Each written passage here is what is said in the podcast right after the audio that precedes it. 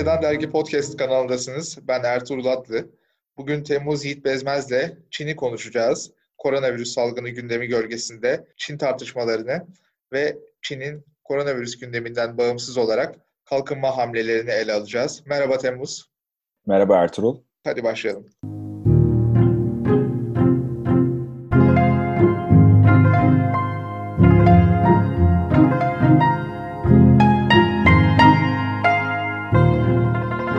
Çin hepimizin bildiği gibi koronavirüs salgınının kaynak ülkesiydi.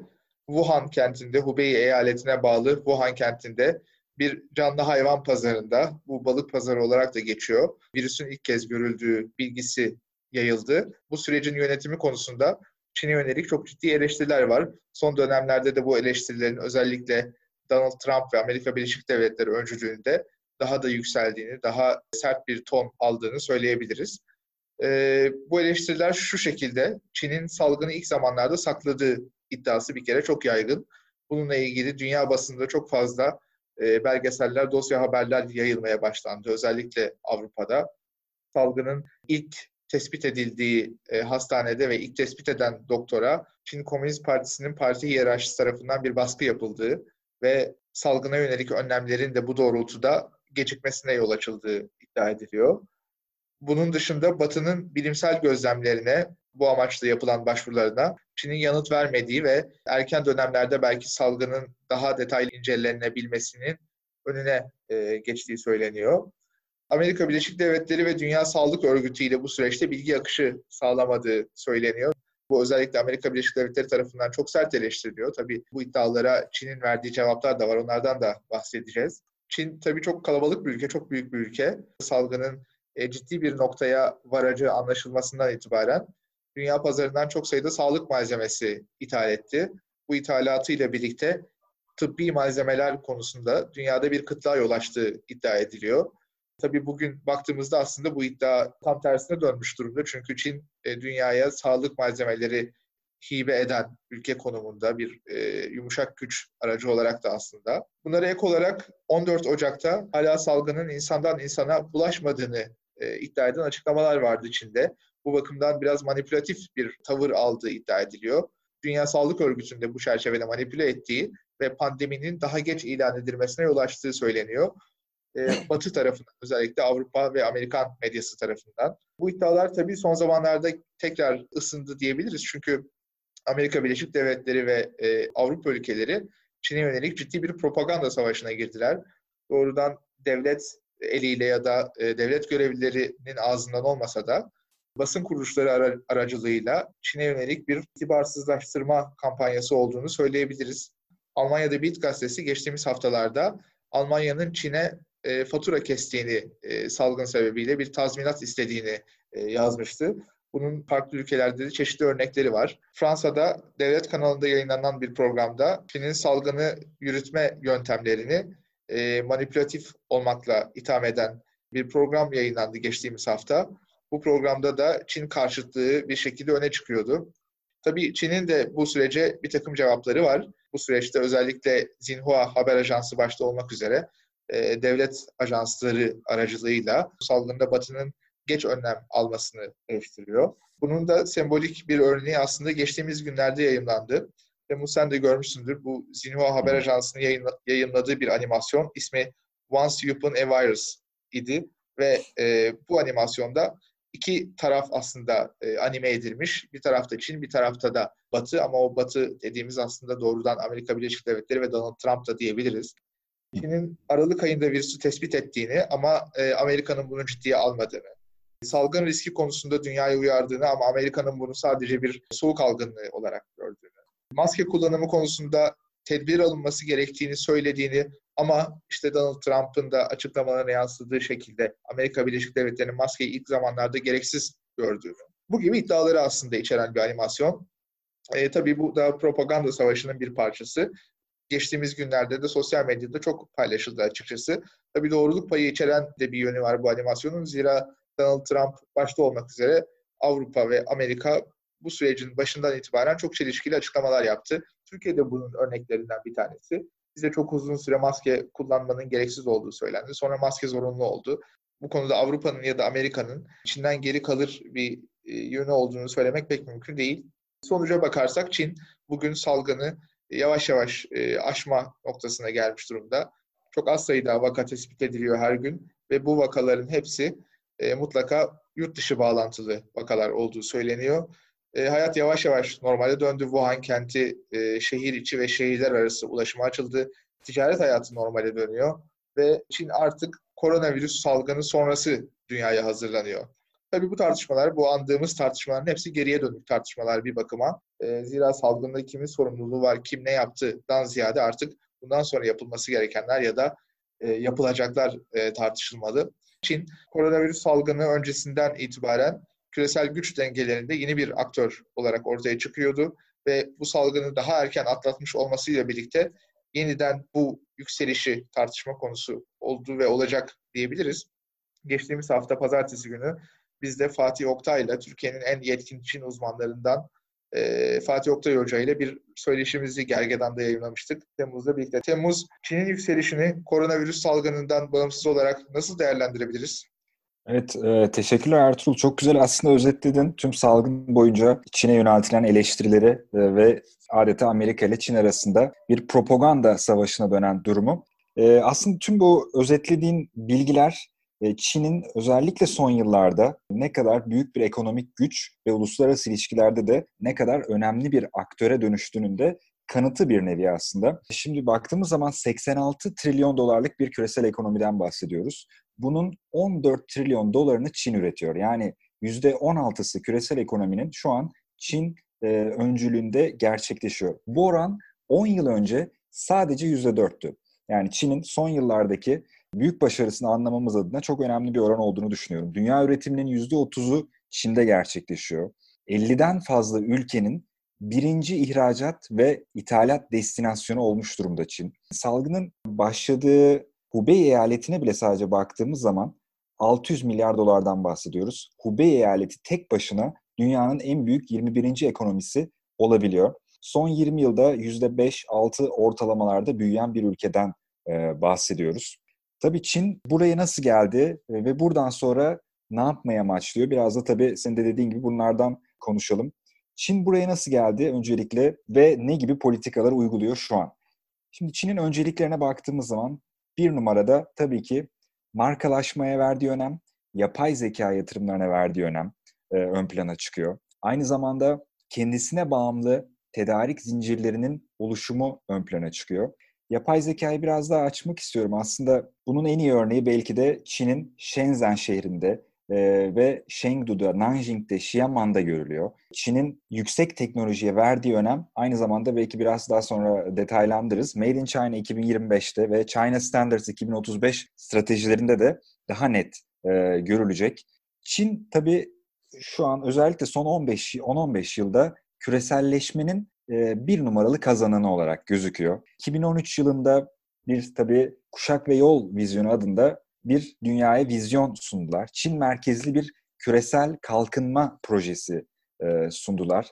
E, senin de bildiğin üzere tarihi İpek yolunu ticaret yollarıyla, yatırım bağlantılarıyla, ulaşım altyapılarıyla yeniden inşa etmek ve Çin ürünlerini yaklaşık dünya nüfusunun %68'ine varan bir bölgede tamamen standartlaştırmaya amaçlayan, Çin teknolojilerinin ihracatını kolaylaştırmaya amaçlayan ve Çin'in e, yumuşak güç bağlamında da bu coğrafyada etkisini arttırmayı amaçlayan projeden ziyade e, bir inisiyatif adeta 21. yüzyılın e, bütününe tesir etmeyi amaçlayan bir vizyonla karşı karşıyayız. Bu noktada bir araya girmek isterim. Kuşak ve Yol Projesi'nin ilan edilmesiyle birlikte dünyada küreselleşmenin bayrağı Çin'e mi taşınıyor e, başlıkları çok ön plana çıkmıştı.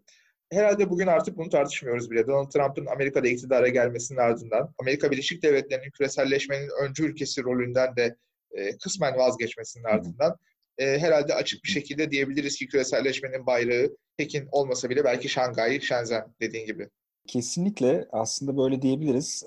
Şu şekilde diyebiliriz. Öncelikle oradan bahsedeyim. Bir de ne şekilde diyemeyiz. Daha sonra da ondan bahsedeyim. Ee, öncelikle tabii senin de dediğin gibi 2016'da Trump Amerikan başkanı olarak seçildikten sonra zamanında Bretton Woods'la birlikte Amerikan öncülüğünde kurulan uluslararası kuruluşların şu an özellikle son 3-4 yılda yine Amerika tarafından yalnız bırakıldığını görüyoruz.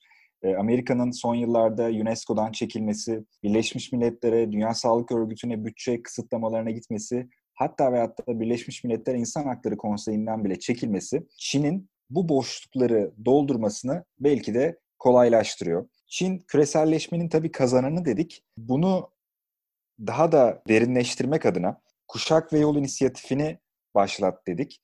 Ve bu Kuşak ve Yol İnisiyatifi'nin de en önemli araçlarından biri tabii ki Çin'in yine kendi öncülüğünde kurulan finansman kurumları. Çin Kalkınma Bankası'nı, e, Silk Road Fund, Asya Altyapı Kalkınma Bankası gibi kuruluşlarla bu küresel gayri safi milli hasılanın %40-45'ine tesir eden bir coğrafyada Çin kendi finansman kuruluşlarını ön plana çıkararak ve aynı zamanda hali hazırda var olan uluslararası, geleneksel uluslararası kuruluşlarda da gerek bütçe, gerek personel, gerek lobicilik bağlamında etkisini arttırarak küreselleşmenin çok net bir şekilde kazananı e, oluyor ve bir bağlamda da e, Amerika tarafından e, o boşaltılan küresel liderlik koltuğuna da oturmak istiyor diyebiliriz. Ama e, madalyonun öteki yüzüne de baktığımız zaman tabii ki uluslararası kamuoyunda özellikle Çin'e karşı yükselen bir e, antipati var. Sen en başta tabii ki çok güzel bahsettin. E, o yüzden detaylara inmeyelim. Ama bu liderlik konusunda biraz daha içine girmek lazım.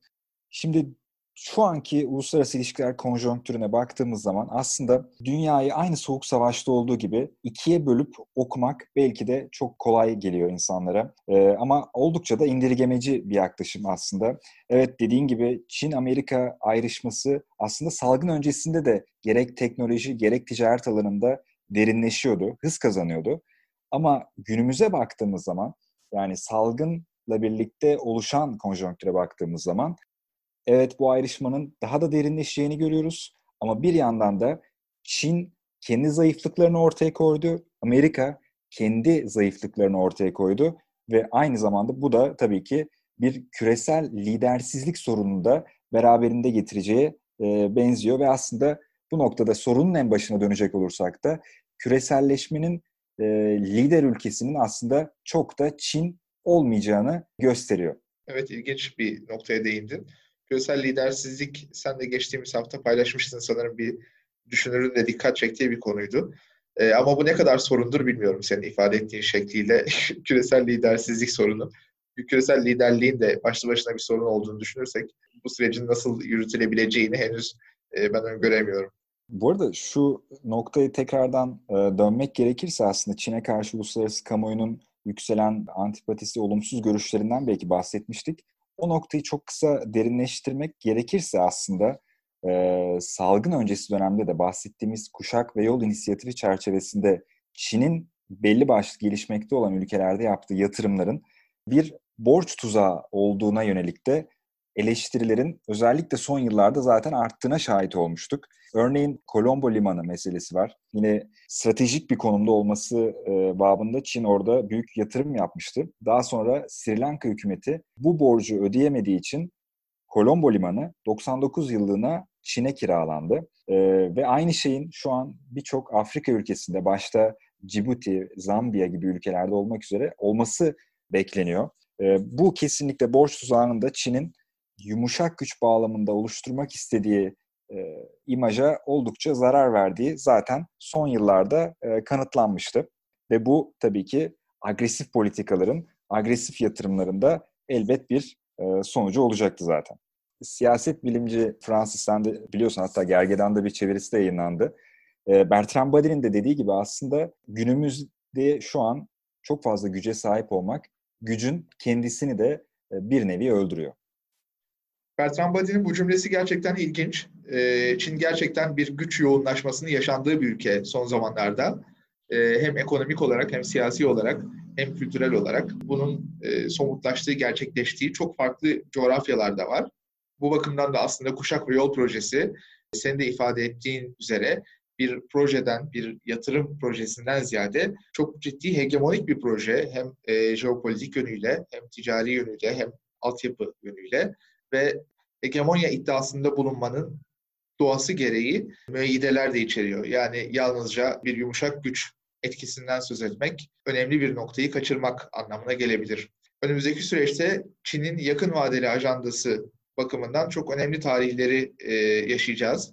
2021 bunların başında geliyor. 2021 Çin Komünist Partisi'nin kuruluşunun 100. yıl dönümü. 2021'de Çin'in ulaşması beklenen çok önemli hedefler var.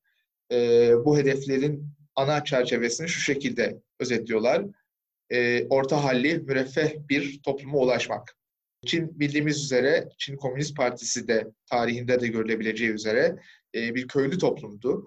Ve e, senin de az önce dikkat çektiğin üzere artık ucuz mamullerin üretim e, merkezi olmaktan Çin çıkıyor ve bir dijital pazara dönüşüyor, dijitalleşmenin Kesinlikle. merkezine dönüşüyor, e, bir teknoloji merkezine dönüşüyor. Ve bu doğrultuda da aslında Çin'in 2021 hedefine somut bir adım atıldığını söyleyebiliriz. Ve bu hedefin yansımalarını aslında medyada da görebiliyoruz. E, artık Çin kariyer basamaklarını tırmanan, başarı hikayesi yazan, zenginleşen insanların hikayelerini e, medyada da daha görünür kılmaya çalışıyor. Ve uluslararası anlamda da bunu pazarlıyor. 2021 hedeflerin yalnızca bir tanesi ve bize en yakın olanı 2025'ten, 2035'ten, 2049'dan da söz edebiliriz. E, tabii ki, tabii ki Ertuğrul e, aslında ve Çin tarihi adına çok önemli tarihler e, babında Çin stratejisini, vizyonunu inşa etmeye e, çalışıyor. 2021, 2025, 2035, 2049 şu an için ön plana çıkan tarihler. 2025'ten bahsetmek gerekirse e, tabii bu bu arada şunu da eklemekte fayda var. Tüm bu tarihleri aynı zamanda kuşak ve yol e, vizyonundan da bağımsız düşünemeyiz. Hepsi aslında kuşak ve yol vizyonunun birer bileşeni olarak ön plana çıkıyor. Hızlıca tekrardan 2025'e dönmek gerekirse Made in China 2025 aslında tamamen Çin'in teknolojideki bağımlılığını, e, dış ülkelere bağımlılığını azaltmaya amaçlayan bir strateji. E, burada belirlenen 10 sektörde tabii yüksek teknolojili 10 sektörde üretilen parçaların, malzemelerin, bileşenlerinin %70'inin yerel üretimle olmasını amaçlayan bir strateji. Aynı zamanda hali hazırda 15 inovasyon merkezi var Çin'de. Tabii yapay zeka yatırımlarından, Shenzhen'den, Chengdu'dan, Nanjing'den bahsetmiştik. Ama 2025 hedefinde Çin'in inovasyon merkezi sayısını 40'a çıkarma hedefi olduğunu görüyoruz. Bununla birlikte geçtiğimiz hafta haberlerde belki sen de görmüşsündür. Aynı zamanda Çin dijital parada da belirleyici ve uluslararası konjonktüre liderlik etme e, arayışı içerisinde dört şehir seçilmiş durumda ve, ve bu dört şehirde dijital para uygulaması pilot olarak uygulanmaya başlanacak Çin içerisinde. 2035'e baktığımızda China Standards 2035 adlı bir e, vizyon bu sene içinde en azından açıklanacağı düşünülüyor. Yine Çin'in yüksek teknoloji bağlamında dünyaya dünyanın bir numaralı ülke olma isteği var. Aynı zamanda bunu Çin standartları olarak da ifade ediyor ve Çin standartlarını, Çin yüksek teknolojisini tamamıyla e, yine kuşak ve yol vizyonu aracılığıyla dünyada yaygınlaşmasını amaçlıyor. 2049'a geldiğimiz zaman Komünist Çin'in e, yani Mao tarafından 1949 yılında kurulan Komünist Çin'in 100. yıl dönümü olacak ve bu 2049 yılında ise Çin tam anlamıyla tam bir gelişmiş ülke konumuna erişmeyi amaçlıyor. Xi Jinping zamanında bunu Çin rüyası da olarak da e, ifade etmişti. Tabii tüm bunları kuşak ve yol inisiyatifi çerçevesinde değerlendirmemiz gerekiyor. Çünkü yüksek teknolojinin yanında Çin'in en önemli e, ayaklarından biri de finansman ve yatırım. Şöyle bir kısaca istatistiğe baktığımız zaman Çin şu an dünyanın en büyük kreditör ülkesi olmuş durumda. Ve bu rakam şu seviyede IMF ve Dünya Bankası'nın toplamının iki katı büyüklüğünde bir kreditör ülke konumu var. Şu an Çin'in. Şöyle kısaca toparlamak gerekirse tekrardan genel anlama baktığımız zaman her olayı veya her gelişmeyi tabii ki Çin-Amerikan ayrışması bağlamında okumamamız e, gerekiyor. Küresel lidersizliğin daha da derinleşeceği tabii ki ifade ediliyor. İçinde bulunduğumuz yüzyıl aslında e, nasıl 19. yüzyıl bir Avrupa yüzyılı, 20. yüzyıl bir Amerikan yüzyılı olduysa 21. yüzyılda aynı Parakkan'ın da ifade ettiği gibi bir Asya yüzyılı olacak. Ama Asya yüzyılı derken Asya yüzyılını kesinlikle Çin'e indirgememek gerekiyor. Yani Asya ülkelerinin gücün bileşenlerini e, batılı paydaşlarına göre daha iyi kullandığı bir döneme giriyoruz. Hatta belki de e, girdik. Aslında küreselleşmenin ikinci perdesinde tüm bu konuştuklarımızın yanında giderek artan eşitsizlikler, iklim krizi, tedarik zincirlerinin yeniden inşa edilme süreci ve tabii ki yönetim ve yönetişim modelleri de aslında 21. yüzyılın belirleyici unsurlarından biri olacak ve Çin'in giderek önemi artan trendlere de ne kadar uyum sağlayacağını da aslında önümüzdeki yıllarda e, göreceğiz. Şu an için belki de çok fazla öngörü yapmak e, doğru olmayacak. Aslında bu anlattıklarından benim görebildiğim kadarıyla Çin'in en önemli özelliklerinden bir tanesi şu. Çin uzun vadeli strateji ortaya koyabilen ve bu stratejiyi izleyebilen bir aktör. Ee, belki onu Batı'dan ve Amerika'dan ayrıştıran temel noktalardan bir tanesi de bu. Ee, aslında biz bu zamana kadar hep Amerika'nın planlarından, Amerika'nın e, stratejilerinden e, bahsettik. Hep bunları tartıştık. Ama aslında bugün baktığımızda Amerika'nın stratejilerinin ne kadar kırılgan olduğunu, e, bunun karşısında da siyasi sistemiyle e, çok büyük bir avantaj elde etmiş olan Çin'in stratejilerinin ise e, ne kadar planlı ve kararlı bir şekilde ilerlediğini görüyoruz gibi. Aslında belki de bu e, koronavirüs salgını tüm dünyanın ne kadar iç içe geçmiş, karşılıklı bağımlı e, yüksek ve bağlantısallığın da çok önemli seviyelerde olduğunu gösterdi. Tabii Çin'in bahsettiğimiz tüm konuşmaların ışığında aynı zamanda biraz da iksel problemleri var. Ee, onları da acaba çözebilecek mi? O da ayrı bir e, konu olarak karşımıza çıkıyor. Enerjide çok dışa bağımlı bir ülke. Kömürü e, Avustralya'dan, Endonezya'dan alıyor, petrolü Orta Doğu'dan alıyor. LNG'de de dünyanın en büyük ithalatçısı konumunda. İç tüketimi, hane halkı harcamaları Batı ülkelerine göre çok yetersiz seviyede ihracata bağımlı bir ülke. Bunu aslında yine salgın sürecinde de görüyoruz. Çin'de şu an üretim aslında yüzde seksen yeniden rayına oturmuş durumda ama küresel talep olmadığı için Çin yine Çin'in rakamları yine e, olumsuz seyredecek. Siyasal sistemden bahsettin. Tabii Çin Çin'in ortaya koyduğu siyasal sistemin ne kadar başarılı olup olmayacağını da e, önümüzdeki yıllarda göreceğiz. Aslında bir bağlamda da e, bu salgının gösterdiği önemli şeylerden biri şeffaflığı ve kendi vatandaşıyla işbirliğini en yüksek seviyede tutan ülkelerin salgını başarılı bir şekilde kontrol etmeyi başardığı. E, yumuşak güç bağlamında tabii detaylıca konuştuk. Kamuoyu imajını yeniden nasıl inşa edecek? Kuşak ve yol vizyonunu yeniden kazan kazan vizyonuna oturtarak e, yeniden nasıl uluslararası kamuoyuyla paylaşacak? Bu da önemli sorulardan biri olacak. Teşekkürler Temmuz. Çin'in yükselişine ilişkin tabii konuşacak çok daha fazla şey var. Bugün sadece belli başlıklar üzerinden yüzeysel olarak değerlendirme fırsatımız oldu. Ee, daha detaylı olarak e, başka programlarda konuşuruz mutlaka. Kesinlikle. Görüşmek üzere.